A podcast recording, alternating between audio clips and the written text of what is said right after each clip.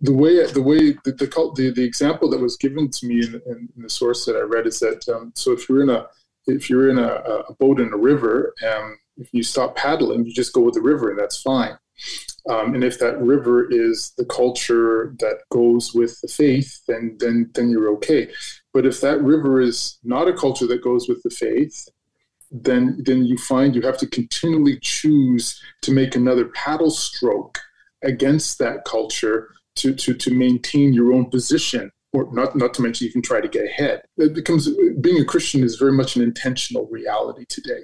It's not just a, a happenstance reality.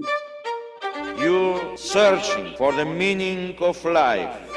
On what certainties should we build our lives and the life of the community to which we belong? I have come to know among you nothing but Christ and Him crucified. What matters is that I believe it, or rather, no, not that I believe it, but that I believe it. We have hope. Someone who's alive today could be a saint tomorrow. That makes sense. That's why Jesus came on earth. In order to set them free with the truth of the gospel. Well, hello everyone, and welcome to Upfront with the Archbishop. My name is Jenny Connelly, your host. The goal of Upfront is to bridge the gap between the hierarchy and the faithful by discussing the truth, beauty, and challenges of our Catholic faith.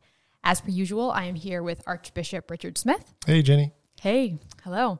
And we are also joined by a special guest today. We are joined by Bishop elect Gary Franken, who has just been named as the new bishop of the St. Paul Diocese, which is uh, a sister diocese, a, uh, a next door neighbor diocese of the Archdiocese of Edmonton. And he will be. Um, Nomin- I was going to say nominated as the bishop, but what's the term? well, he's actually been nominated already. He's been nominated, so ordained, or ordained, he will be ordained as the bishop, installed. Yeah, yeah, installed as the bishop on December twelfth. Exciting stuff. Yes, it's coming up. Um, and he's moving from the Archdiocese of Vancouver, where he is presently serving as the Vicar General, um, and joining us nearby in St. Paul. So, uh, Bishop elect Gary, thank you for joining us. Glad to be with you. Yeah. Looking forward to being even closer once I finally move. Absolutely.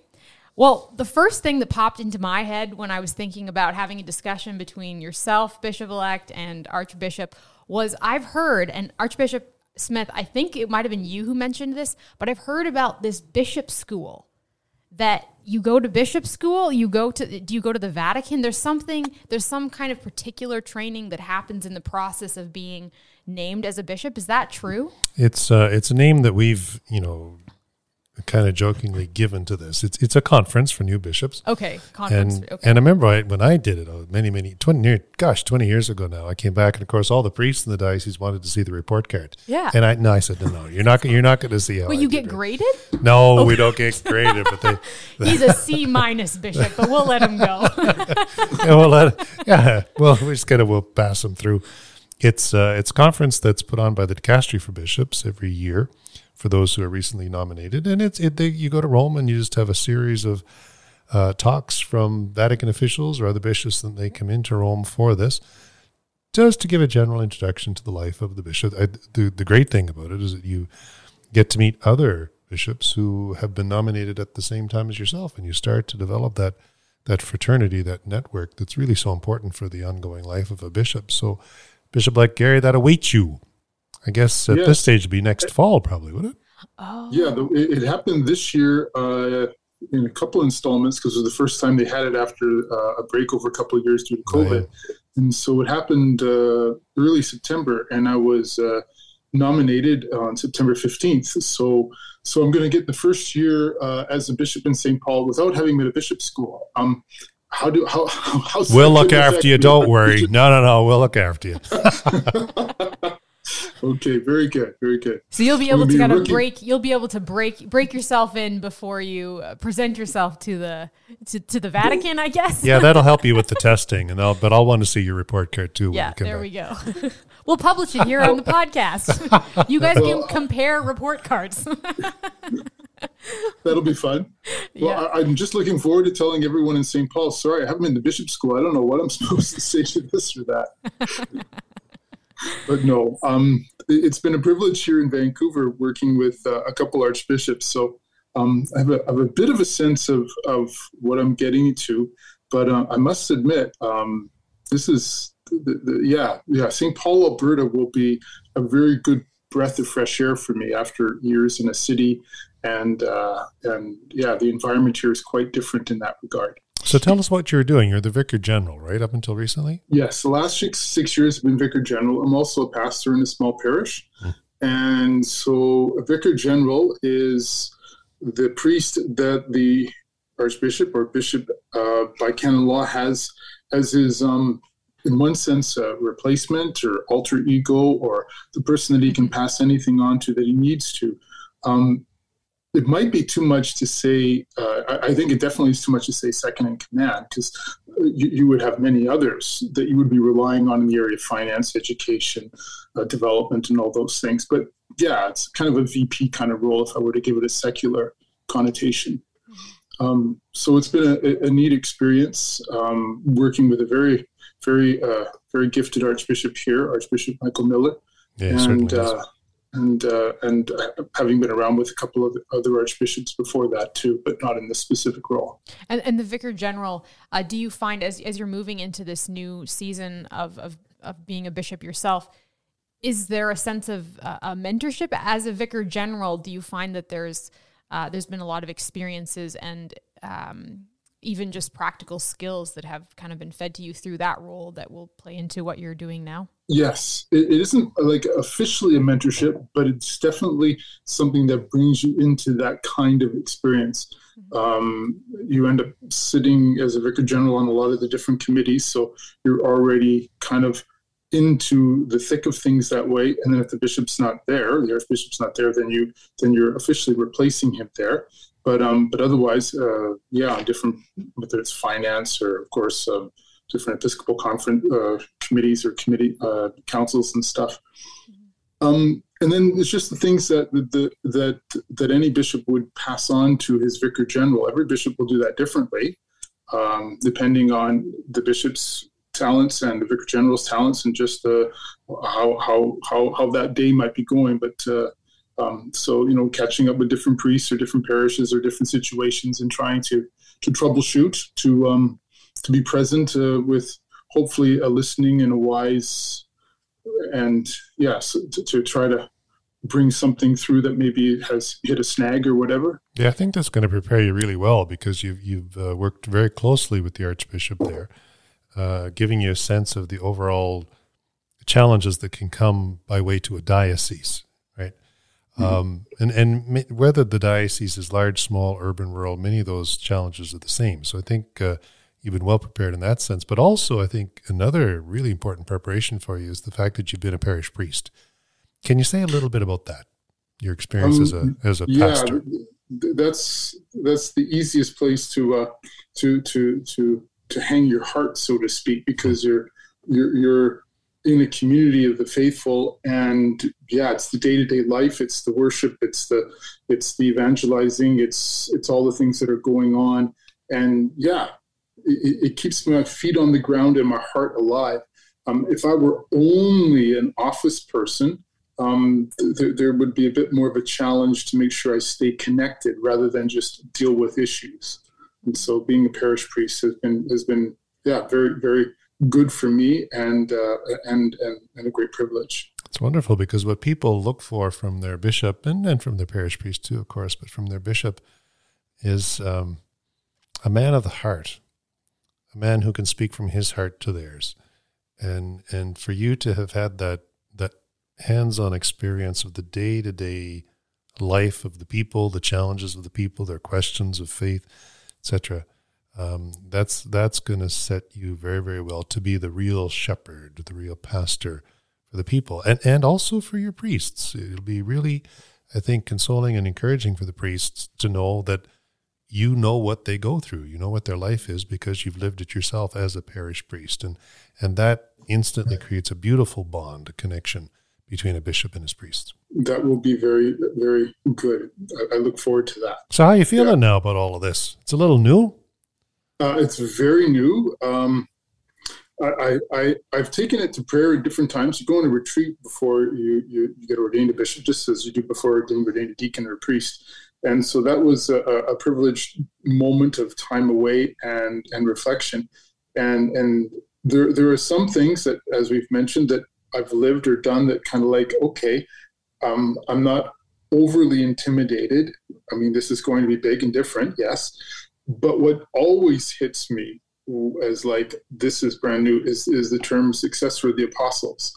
That's mm. like um, I mean, priests and deacons share in the apostolic ministry, but but a bishop as a successor of the apostles. Um, I'm sorry, Bishop, I'm going to turn it over to you. How what, what's what's that like? that's that's such a, a title. Uh, I mean, like you know, there, there is there there they are the apostles, and they've got the writings in the New Testament, and, and, and thanks be to God, their their foibles are recorded in the Gospels, and, and our Lord's continuing um, patience with them. But uh, it's like, okay, God, um, what are you getting me into?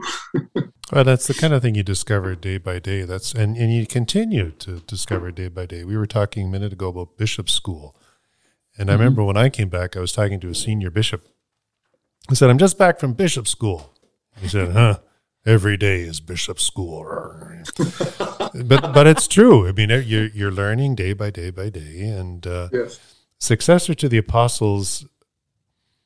It it certainly can be an intimidating kind of a of a of a thought when you consider all that's involved in that. But where I find the consolation is to make the link as you just did in the scriptures with the with the foibles, with the weakness, with the, the lack of understanding of, of the apostles as human beings and how really they came to life as apostles post Pentecost through the gift of the Holy Spirit, which yeah. is given to you, which is given to us at ordination. And there's our there's our consolation, there's our hope. We remain, humanly speaking, very, very weak and needy.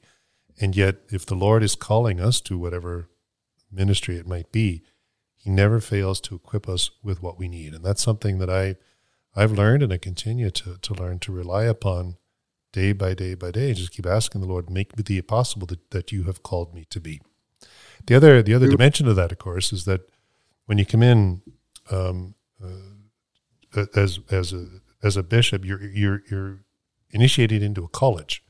It's the college of bishops. It's the college of bishops that collectively succeeds to that original college of apostles around Jesus. So, what that means, practically speaking, is that we never act alone. Never alone. It's always in communion with our brother bishops and ultimately in communion with and under the authority of the successor of St. Peter, the key apostle, the first apostle. Mm. And, and that gives, I think, a wonderful sense of encouragement and hope to know that whenever these challenges come before us and they're new every day and we're trying to figure out what to do, we take it to prayer, but we take it to one another and how is the Lord leading us through all of this? And and it and it doesn't rest just with us at the level of bishops. We have priests as our counselors and as our advisors, and and we keep gathering around ourselves very, very competent, experienced, and devoted lay people with wonderful, wonderful wisdom and experience and intelligence and and put it all out on the table with one another, think it all through, and the answer starts to emerge about where, where the Lord wants us to go. Doesn't mean that the bishop is simply a facilitator. No, the bishop is the bishop, right? And he is the one who ultimately determines what the direction is. But that's never to be done in isolation, either isolation from other brother bishops or the or the people that are around you. And uh, I, I, just find it so so encouraging and enlightening and and um, fortifying, really, when I have these experiences like that communally, and discern together how the Lord's working, and then feel the the saving help of His grace as we do move forward. Awesome. Awesome. I, I did go out to St. Paul uh, for several days in October, um, Sunday Thanksgiving weekend, the afternoon till Tuesday night. So I got to meet the priests there, which was very good and uh, very, yeah, just a, an easy and uh, happy um, introduction to them. But I also met the pastoral staff, um, the staff of the pastoral center, and uh, and I've continued to work with them through this through this interim. And I must say, um, Bishop Paul Terrio has definitely assembled, as you say, a very good, uh, very good group of just really fun and dedicated people. It's it's, it's really good. Yeah, it, it's it's it's very very positive.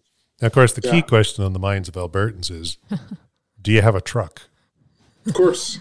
well, oh, see now look, you're in. That's not that's not obvious for someone who's coming from Vancouver that's though. It. Oh. I drove a truck in Vancouver you once, and I in. got I got you many comments. In. I can tell you, I'm a disappointment to many many people here because I have yet to own a truck.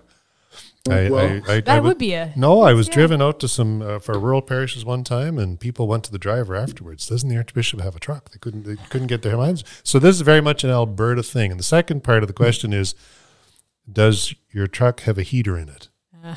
yeah. a heater. Well, the truck has a heater, and Good. uh, by God's good providence, th- this truck, this is my second truck, uh, it came with heated seats and a heated steering wheel. See, So- now God has a plan, right? And He God prepares the way. Look at that, amazing. Even in, even the little details, it's, Yeah, it's, yeah. it's all it's all there in front of me. Yeah, you said that you said that the move to Alberta was a breath of fresh air. It will be a breath of freezing cold air right now. No, it's just a little nippy around just here. a little no, nippy. it's, it's Well, nothing well- that a few layers of you know thermal layers under the yeah. parker can't goose remedy. So- down jacketing won't take care of. you, you, you know, I've been given some some coats for winter. Um, thus far, uh, Coat, see, that's the key. The plural already. The plural- and what the, one of the neat things in the plural is that two of them uh, fit me just right. One of them's too large, so it will fit over one of the other ones when necessary. Perfect. Good planning. so- good planning. You've been Uh, you prepared know, well. that's- again, that's Somebody's God. giving you I- good coaching.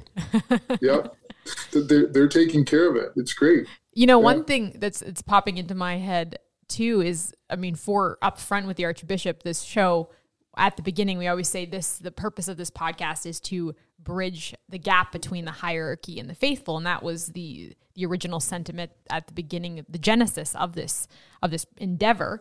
And um, my thought for you, Bishop elect, is having worked with Archbishop Miller and any other bishops that you've worked worked closely with, and as you anticipate this role that you are stepping into shortly, um, what is one or two ways that you've seen bishops that you admire um, keep that closeness to their sheep amidst the busyness, the demands of the role, and the fact that yeah, even just the schedule itself can make it harder to stay you know close to your sheep simply because you're on the move and there's a there's a lot required of one man.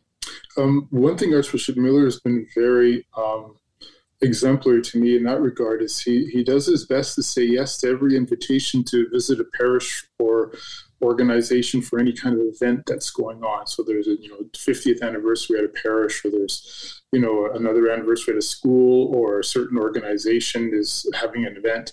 He he he does his best to make sure that his calendar allows him to do that, and uh, that that's that, that that's something I'll have to really take a, a good look at maintaining rather than letting myself getting buried in whatever's just coming at me otherwise. Archbishop Smith, when you even whether it was in the season where you were preparing to be a bishop, or even when you look at your brother bishops in the college, um, even in the CCCB, um, are there is there particular elements, practices that you've seen other bishops um, carry that you admire in terms of staying close with their sheep? I would say I would echo what uh, Bishop-elect Gary just said. It's that it's an attempt to be personally present. There's no there's no substitute for that. It's a bit of a Yeah. challenge for for sure, um, but to be personally present with the people, they get to they get to look you in the eye, they get to hear the tone of your voice, and so on, and, and uh, really get an understanding from all of that about the heart of the bishop. That's that's what the people want to want to see and experience. And that's a bit difficult to do just in letters, emails, um, various different forms of communication media that are out there today. I, I- think it's it's really critically important for bishops to use whatever means are at their disposal to draw close to their people, mm-hmm. and and there are some good uses that can be made of of the communications world in that score, but n- nothing will ever really fully substitute for being personally present with the people. Well, you've done having this podcast is a very good thing. Well, we hope we I- I- hope it's helpful. We hope it we hope it works. Another thing that's uh, is coming to me is it's my understanding, Bishop elect, that you've had a long time role within priestly formation and working um, as a liaison between the archdiocese and retired priests. Is that correct? Those two roles at different times, yes. Is there a sense of intentionality within Canada um, to have a very cohesive way of forming priests, uh, whether that's the culture of the seminary, um, the particular articulation of what the role of a priest is in a parish, or do, have you both found that there's a lot of diversity where you'll have priests coming from different dioceses and they honestly just have a, diff- a somewhat different picture of what it means to be a priest or how that practically looks in a parish? I'll let Bishop elect Gary go first. He, he's our guest after all.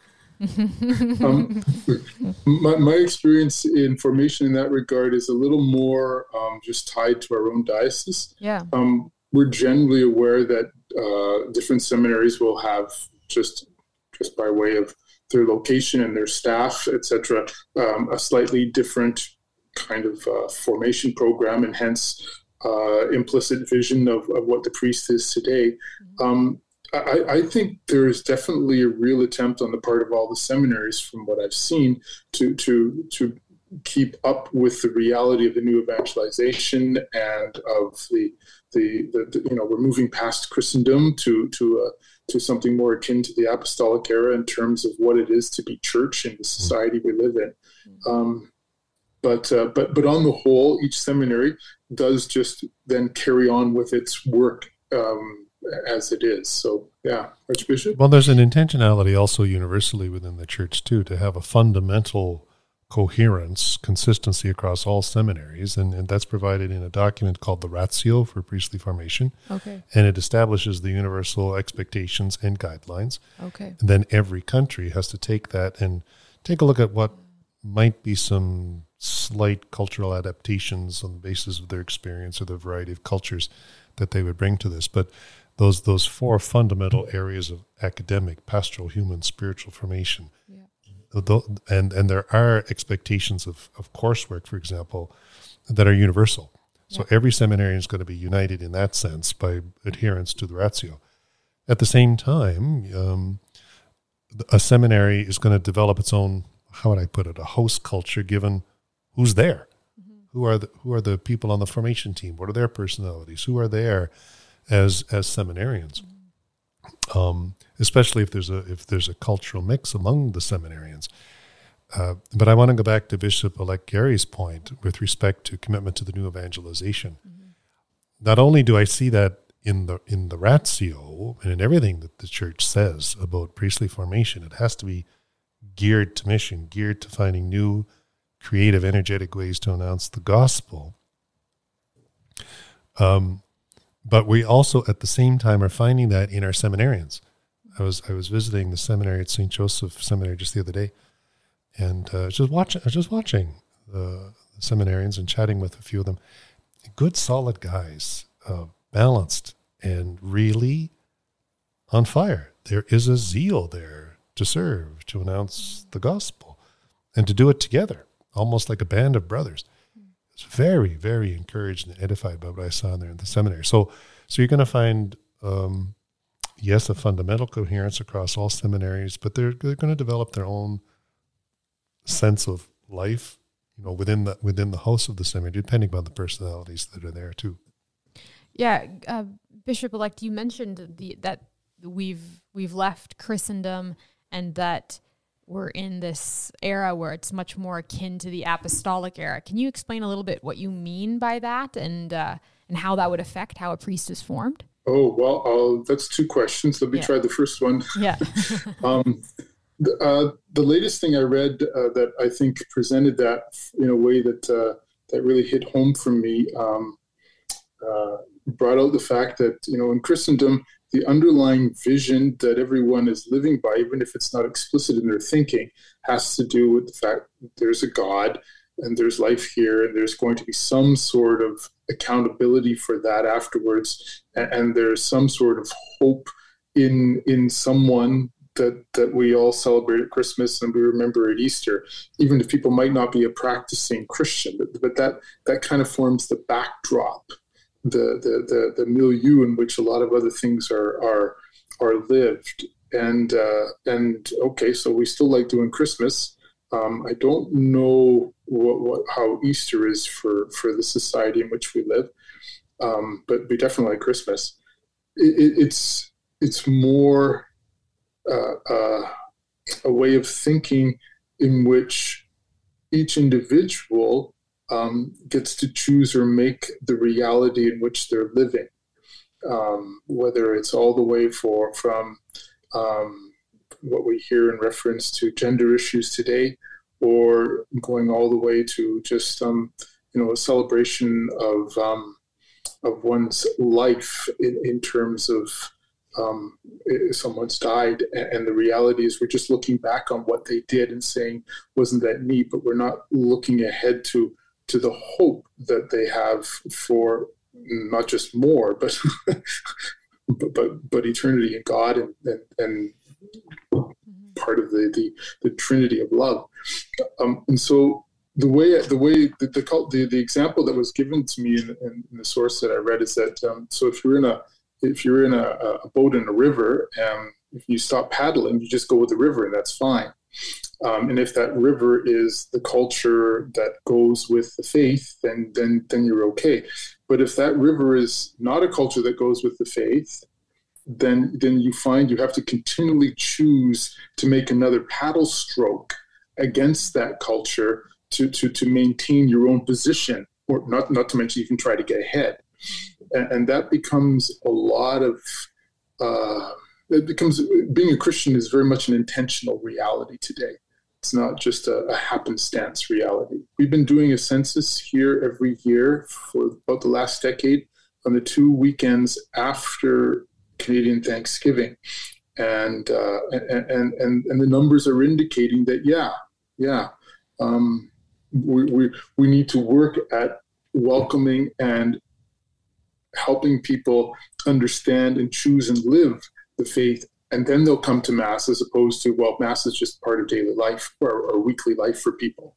So if, to use your metaphor of the river christendom is was almost like the river was christian. I mean even if you were just yeah. going to float along you'd probably get pulled towards christian norms christian principles.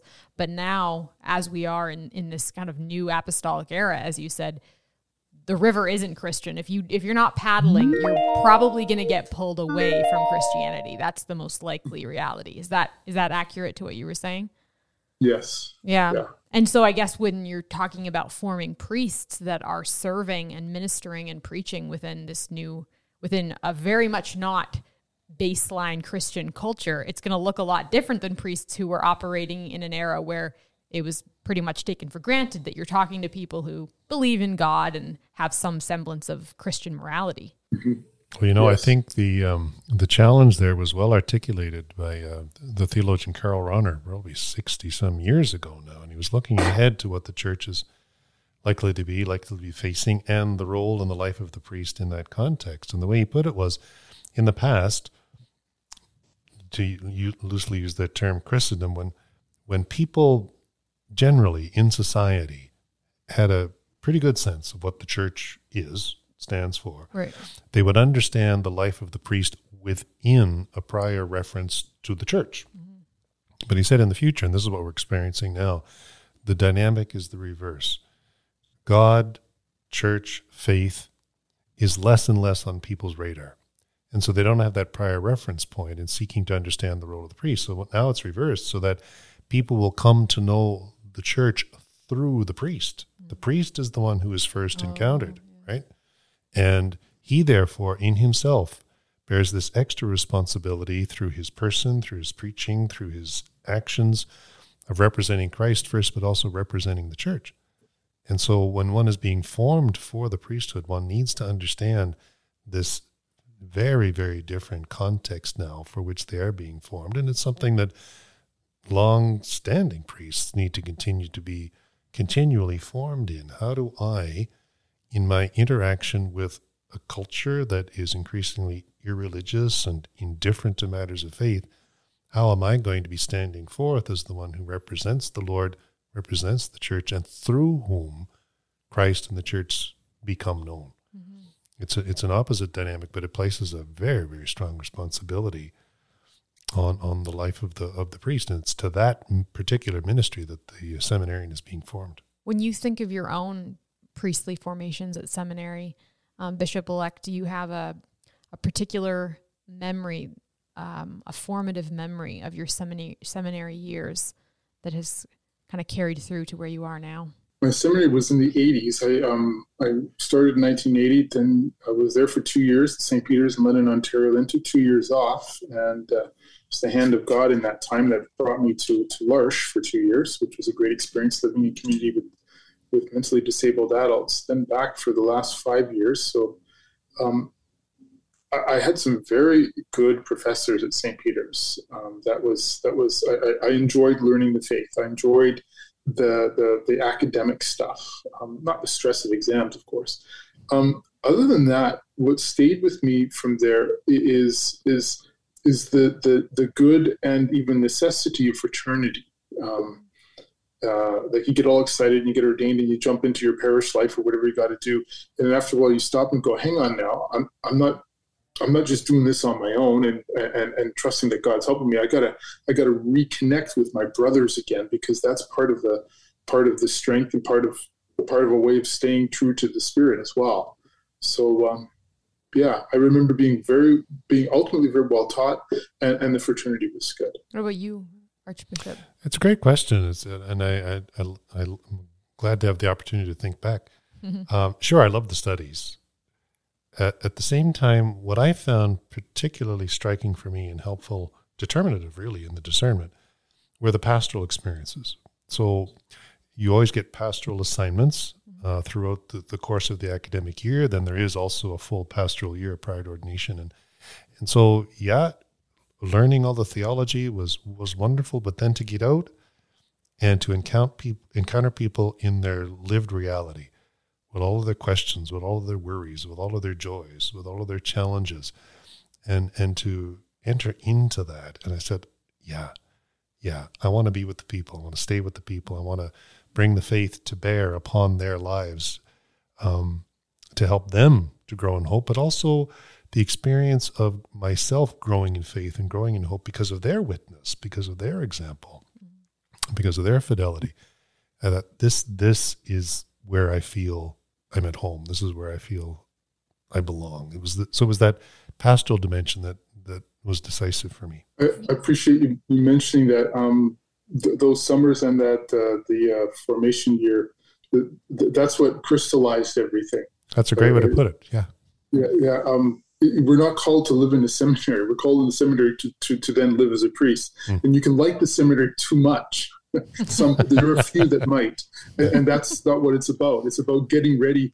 And yeah, those summer experiences and the other experiences, just yeah, they were they were real privileged times of saying, "Hey, I like this. This is where I belong." Do you think that in the in the present, the general and present model in a lot of Western seminaries, do you think that academics are too emphasized, especially for so many young men who may not be academically inclined? If they had chosen another path, they might have bombed through university, and yet to become a priest, you basically are you're having quite a rigorous philosophical theological education and i've heard a couple of friends of mine younger men who are in seminary and they're like yeah i mean honestly i want to be a priest but man like the academics i didn't even like writing an essay is is something that i didn't even really attempt in high school but now it's it's a deliberate part of my path to becoming a priest do you have any do either of you have any thoughts on that Oh, I would say if anything, it needs to be more rigorous. okay No, really. Yeah. Um, no, I, I, I, get- I get the challenge. I get the difficulty. You Yeah. want to, you want to get out there. You want to serve. You want to, you know, be in the trenches with the people and so on and so forth.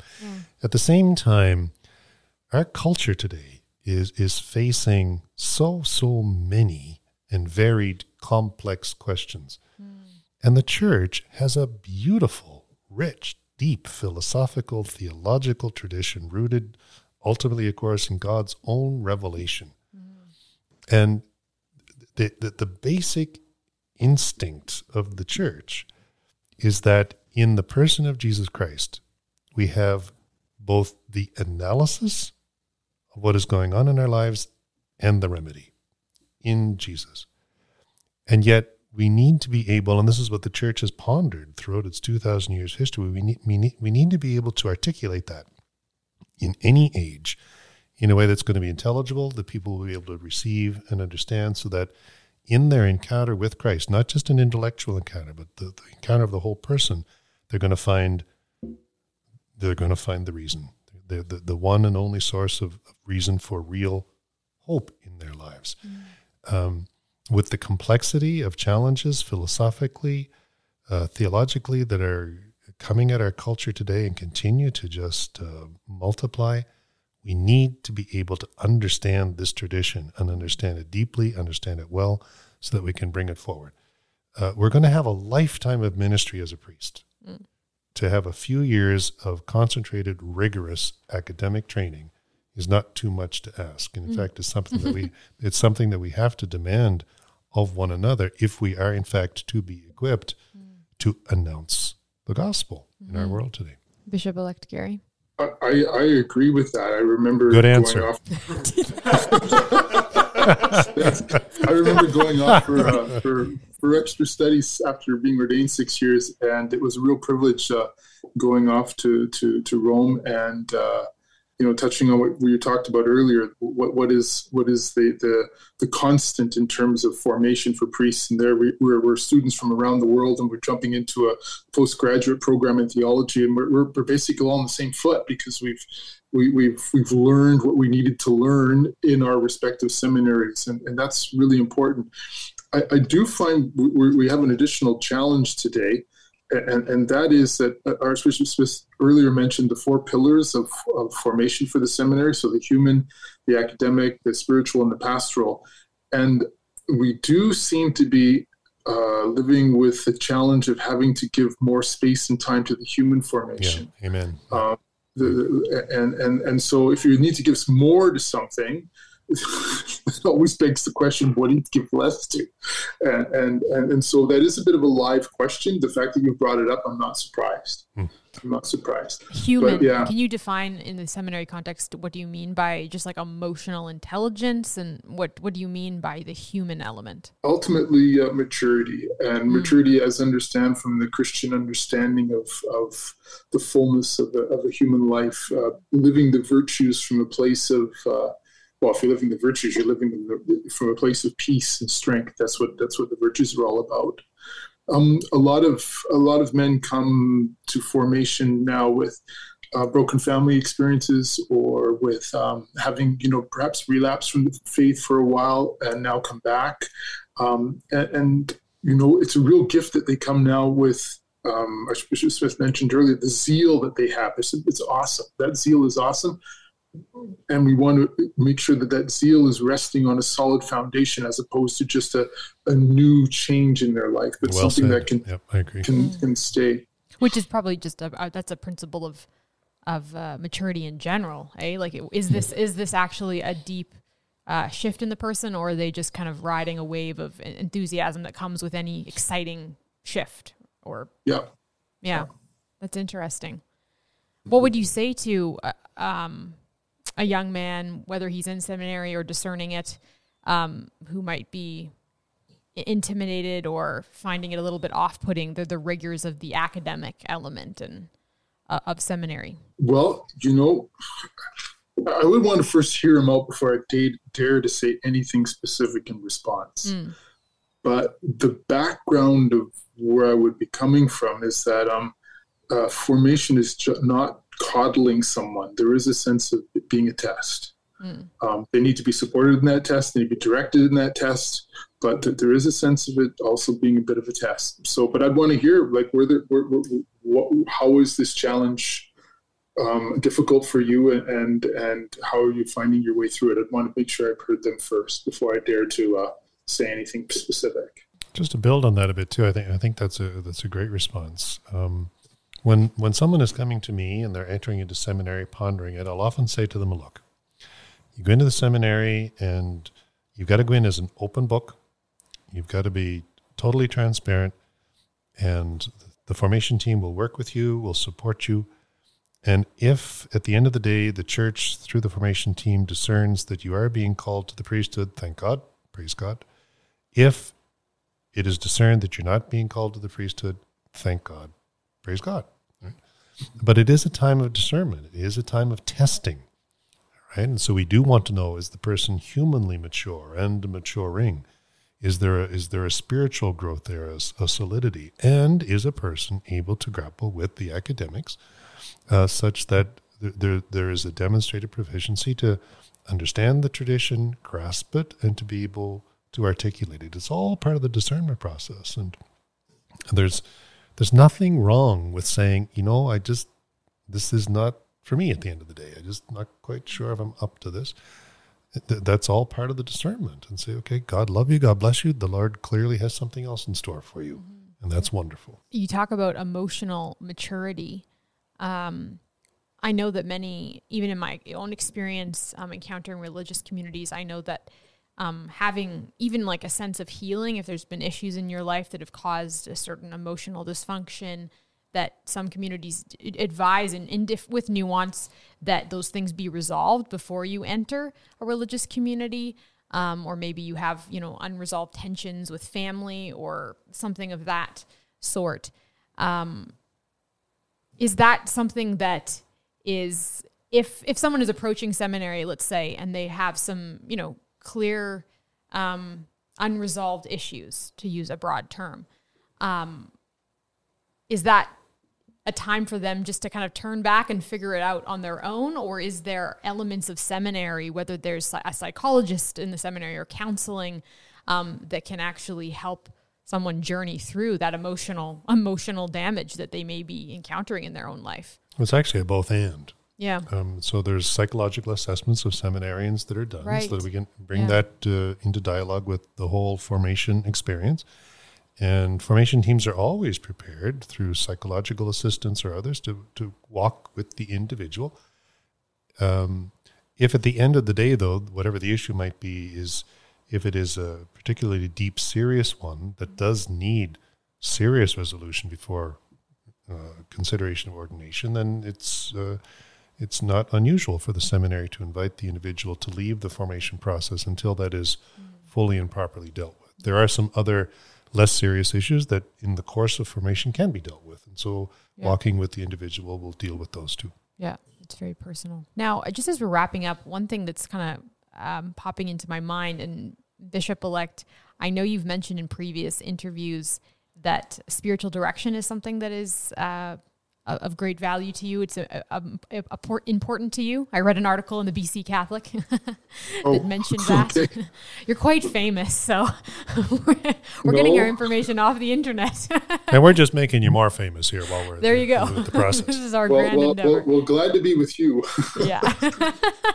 so, spirit, but spiritual be- direction. That's, that's going to be a challenge. Um, yeah, uh, a spiritual direction. It's it's it's very key in the life of the church that someone who has any kind of temporal authority um, vis-a-vis individuals is not to also um, have uh, the, the kind of spiritual um, responsibility and, and even authority that comes with being a spiritual director. So. Uh, um, yeah, I'm obviously not meant to be a spiritual director to any of my priests. That's just not the role. To be a bishop Ah. to them, to be a father to them, but but but to encourage them to have a spiritual director themselves, but not that that properly speaking shouldn't be me.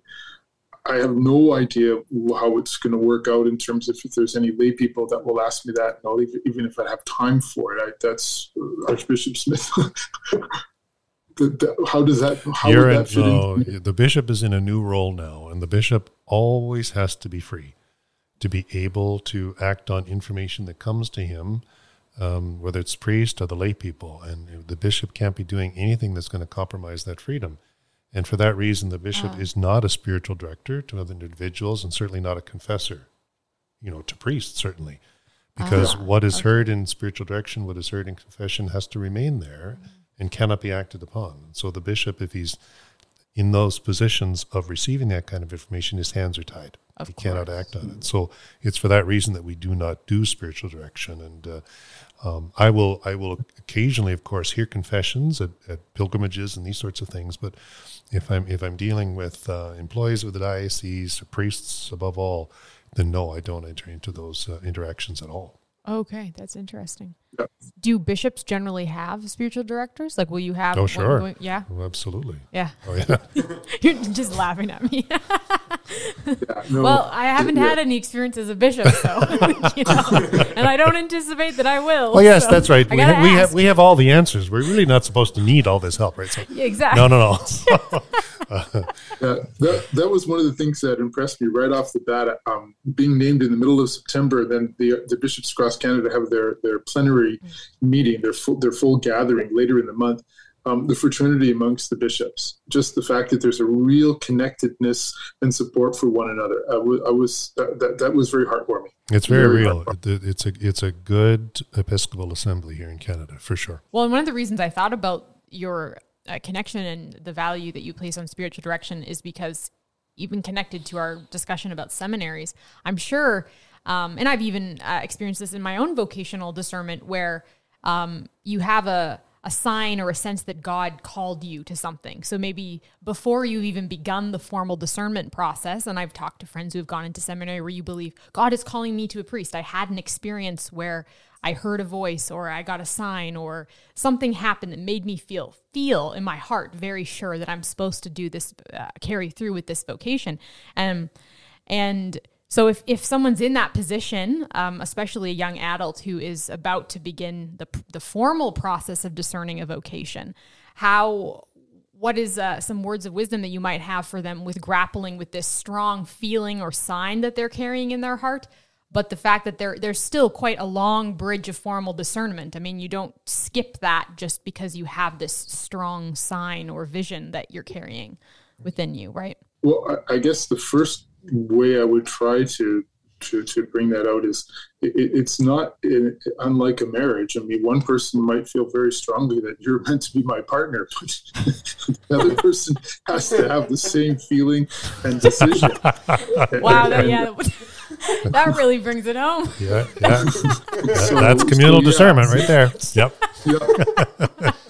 so, so allow the church to which you uh, um, wish to be, you know, uh, uh, many many religious women will, will speak of being brides of Christ. Uh, priests are married to the to the church in a certain way. Archbishop Smith, you see his ring right there. Um, yeah, it's it's a, it's a mutual thing. Um, Yeah. And in, and in scripture, we're, we're taught, you know, always discern the spirits. You know, don't, don't don't put yourself in a position of just automatically trusting yourself. No, no, everything's got to get tested. Everything does. Yeah. Oh yeah, our producer Matthew. I have a question. Um, Your Grace Now, Bishop elect, Bishop get elect- ready. Whenever Matthew chimes in like this, all right, just get ready. We're It's a never, bombshell. you know. Oh yeah, All right, something's coming. That's right. That's right. Okay, Me I'm, I'm bracing myself. Brace You yourself, yeah. me, That's right. poking my head behind behind the curtain, saying, "Hey, my question." I'm Um, here. Yeah. So, Bishop elect uh, Gary, you are moving from Vancouver, a giant metropolis, to the Diocese of St. Paul, a very rural diocese, right? Spread out.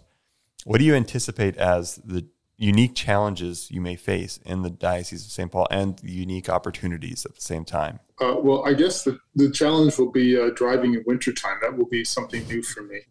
Um, opportunity and just po- positives. Um, it, it, it took me an hour and a half to get back from the pastoral center to my parish yesterday because of one car accident, and the drive normally can be under half an hour. Um, so yeah, it, it's uh, sometimes the success of a city becomes its own um, its own challenge. Yeah, traffic and, and other issues within cities are, are quite are quite burdensome and, and dehumanizing. Um, my high school summers, I worked on my godparents' dairy farm, and I, I enjoyed rural living a lot. And so coming to St. Paul, um, yeah, okay, winters are long, but everyone else there manages to do it. So I look forward to learning how to do it. And being in the country, that, that's that's just fine with me. Well, you'll soon realize that an hour and a half drive is not mm-hmm. long at all. Over here, that's But just least- around the corner. But at least here you're getting somewhere significant. I mean, an hour and a half of driving, you're covering a lot of territory. Yep. One thing too about the cold in Alberta is that, as they say in the desert, it's a dry heat. In Alberta, it's a dry cold. You know, as opposed to Vancouver, where it's a very wet, bone chilling cold. Yes. We So, call that Alberta rationalization. that's right. It's a special skill of ours. But hey, just just come on out here for you know two or three degrees, a little bit of wind and rain, and just realize how how how, how much that that, that, that can uh, be uncomfortable. Um, of course, I, I've I've I've got St. Paul on my app in terms of the weather, and so it was minus twenty five yesterday, and uh, It is yeah, again today, will just to let you know. Yep. It is again now, as, as we're recording this podcast. I'm wearing my jacket in the studio because the, the wind chill is creeping through the walls. Now you're scared me. Now you're scared. yeah. Well, listen, Bishop elect Gary, thank you so much for taking the time to be here. And uh, welcome. Welcome to Alberta. And we certainly look forward. It's clear that you've got a lot of wisdom and a lot of gifts that you're going to bring to the, the church here in Alberta. And I'm certainly, as a brother bishop, really looking forward to working with you, collaborating with you, learning from you. And walking together with you as we serve the people of God here. Archbishop Smith, thank you. I, I thank you for your welcome and, and, being on this podcast and look forward to being home in a week or so when I, am driving up uh, next week, Wednesday and Thursday. I'll do it in two days. So yeah. Yeah, we'll all be there. I think all, all three of us will be at your Episcopal ordination on the, on the 12th. Oh. So we're looking forward to seeing you and, and being there for that okay. moment. Yeah. We'll, we'll, we'll see you then. Excellent. Mm-hmm. Yeah, Fantastic. Absolutely. Well, God bless you and see you later. And thank you to everyone who has tuned in today. Thank you so much for listening to the podcast.